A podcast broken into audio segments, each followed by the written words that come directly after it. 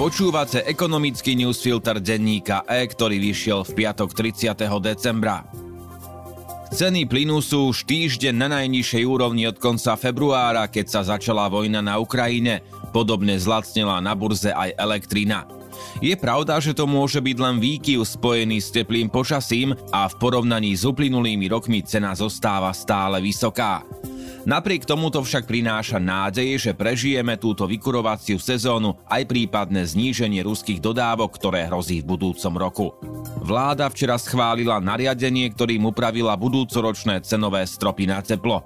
Aj z toho je zrejme, že program štátnych dotácií na energie bol pripravený na rýchlo a zrejme sa bude doľaďovať a opravovať aj po jeho spustení v novom roku. Posledný ekonomický newsfilter tohto roka pripravili Jan Kováč a Jan Filip. Ja som Laco Urbán.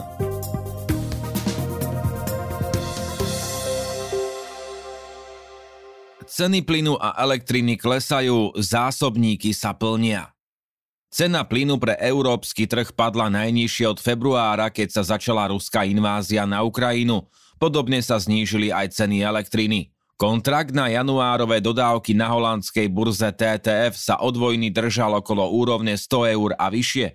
V lete ceny plynu dosiahli 345 eur za megawatt hodinu, keď Rusko obmedzovalo dodávky. Teraz pred Vianocami sa cena znížila k 80 eurám a zhruba na tejto úrovni zotrváva doteraz. Stále je to však veľa oproti roku 2020, keď sa plyn na trhu TTF obchodoval za menej než 20 eur za megawatt hodinu. Prečo sa to deje? Hlavným dôvodom poklesu cien boli mierne vonkajšie teploty, ktoré prispievali k nižšej spotrebe plynu. Počas vianočných sviatkov bolo počasie výrazne teplejšie než v polovici mesiaca. Viac energie dodávajú aj veterné elektrárne, takže na výrobu prúdu netreba toľko plynu. Vďaka teplému počasiu sa v Nemecku opäť plnia zásobníky plynu. Ich naplnenosť sa včera priblížila k 89%. Prečo je to dôležité aj pre slovenských odberateľov? Väčšina odberateľov s výnimkou domácností postupne prechádza na nové zmluvné ceny. Dodávateľia im väčšinou dávajú kontrakty, ktorých nie je pevná cena. Tu sa dozvedia až neskôr a závisieť bude od toho, aký bude vývoj na burze. Teraz, keď burzová cena padla na 80 eur, pre niektoré firmy môže byť výhodné obnoviť výrobu, ktorú predtým odstavili. Napríklad Duslo Šaľa bolo polovicu leta v útlmovom režime a čakalo na lepšie ceny. Pre niektoré firmy však nedávny pokles ceny nie je dostatočný. Napríklad kúpele Sliač pred Vianocami zatvorili prevádzku pre vysoké ceny energií, obnovia ju od začiatku marca. Štátna firma hovorí, že náklady na energie by vysoko presiahli výnosy. Pokles cien na burze je dôležitý aj pre domácnosti. Pre výpočet regulovaných cien na rok 2024 ten totiž vychádza z vývoja na burze medzi októbrom 2022 a septembrom 2023, čiže z obdobia, ktoré sa už začalo. Čo bude ďalej? Vývoj na burze sa môže zase otočiť, keď sa veľmi ochladí, aj tak však vývoj posledných dní prináša aspoň trochu optimizmu. Teplý priebeh a aj predpovede zimy dávajú nádej, že ju prežijeme bez väčších problémov – hodnotí analytik Jan Pišta vo svojej analýze. Ceny však podľa neho neklesnú na úrovne spred energetickej krízy. Skvapalnený plyn, ktorým Európa nahrádza ruské dodávky, je totiž drahší. V cenách bude stále zarátaná riziková prirážka spojená s neistotou okolo ruských dodávok. Európsky trh s plynom sa však podľa Pištu novej situácii prispôsobil a stabilizoval, čo bude brániť extrémnym cenovým výkyvom. Myslím si preto, že ceny plynu budú častejšie klesať pod 100 eur, na 200 eur vystúpia iba mimoriadne. Predpokladá Pišta.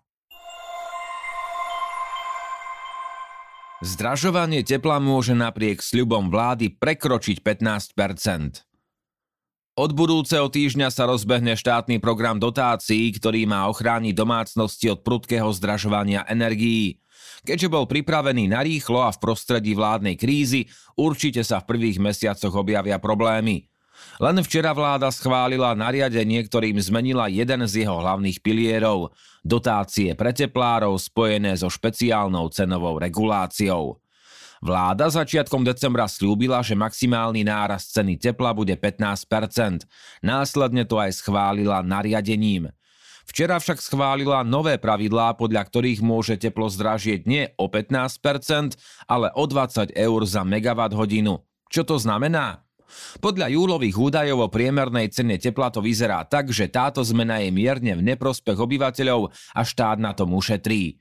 Najviac táto zmena znevýhodní domácnosti, ktoré doteraz platili za teplo nízke poplatky. Pri nízkom základe, napríklad 60 eur, bude nárast o 20 eur vyšší ako nárast do 15% Detailné prepočty vplyvov však vláda nezverejnila.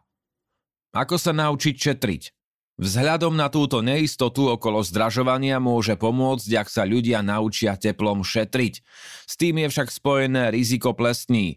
Riešením je jednoduchý nástroj s cenou do 20 eur, vlhkomer spojený s teplomerom. Zvýšené riziko plesní nastáva v prípade, že teplota v miestnosti klesá k 15 stupňom Celzia alebo je vlhkosť na 60% Putin tentoraz straší zastavením dodávok ropy. Ruský prezident Vladimír Putin zakázal vývoz ruskej ropy do krajín, ktoré budú uplatňovať cenový strop. Tento zákaz vstúpi do platnosti začiatkom februára a bude platiť 5 mesiacov. Pri ropných produktoch by ruská vláda mohla platnosť zákazu presunúť na neskôr. O čo presne ide? Európska únia, Austrália a skupina G7, v ktorej sú aj Spojené štáty americké, Kanada, Veľká Británia a Japonsko, od 5. decembra zaviedli maximálnu cenu za ruskú ropu prepravovanú po mori vo výške 60 dolárov za barel. V prípade prekročenia tohto limitu je zakázané ropu prevážať a poisťovať jej prepravu. Ako sa to dotkne Slovenska? Putinov zákaz by sa nemal týkať ropovodu družba, ktorým sa zásobuje bratislavská rafinéria Slovnaft, predpokladá jej hovorca Anton Molnár. Zákaz by veľmi nemal postihnúť ani Európsku úniu. Tá totiž už od 5. decembra zakázala dovoz ruskej ropy tankermi. Putinov výnos pre nás nemá žiadny praktický význam, komentoval na Twitteri Václav Bartuška, splnomocnenec Českej vlády pre energetickú bezpečnosť. Teoreticky je však možné, že by Rusi zastavili dodávky cez ropovo družba, pretože už viackrát ukázali, že pri vydieraní nemajú žiadne zábrany. Družba zostane v ďalších rokoch ojedinelou trasou, po ktorej sa do Európy môže legálne dovážať ruská ropa. Česko, Maďarsko a Slovensko si presadili takúto výnimku z ropného embarga. Zároveň sú to krajiny Európskej únie, ktorá sa cenové stropy na ruskú ropu podpísala. To zvyšuje riziko, že Rusi družbu odstavia. Česi sú oproti Slovákom menej závislí od ruskej ropy, Maďari si zase s Rusmi udržiavajú dobré vzťahy. Ekonom spoločnosti Natland Petr Bartoň si preto myslí, že potenciálne najviac poškodenou krajinou by mohlo byť Slovensko.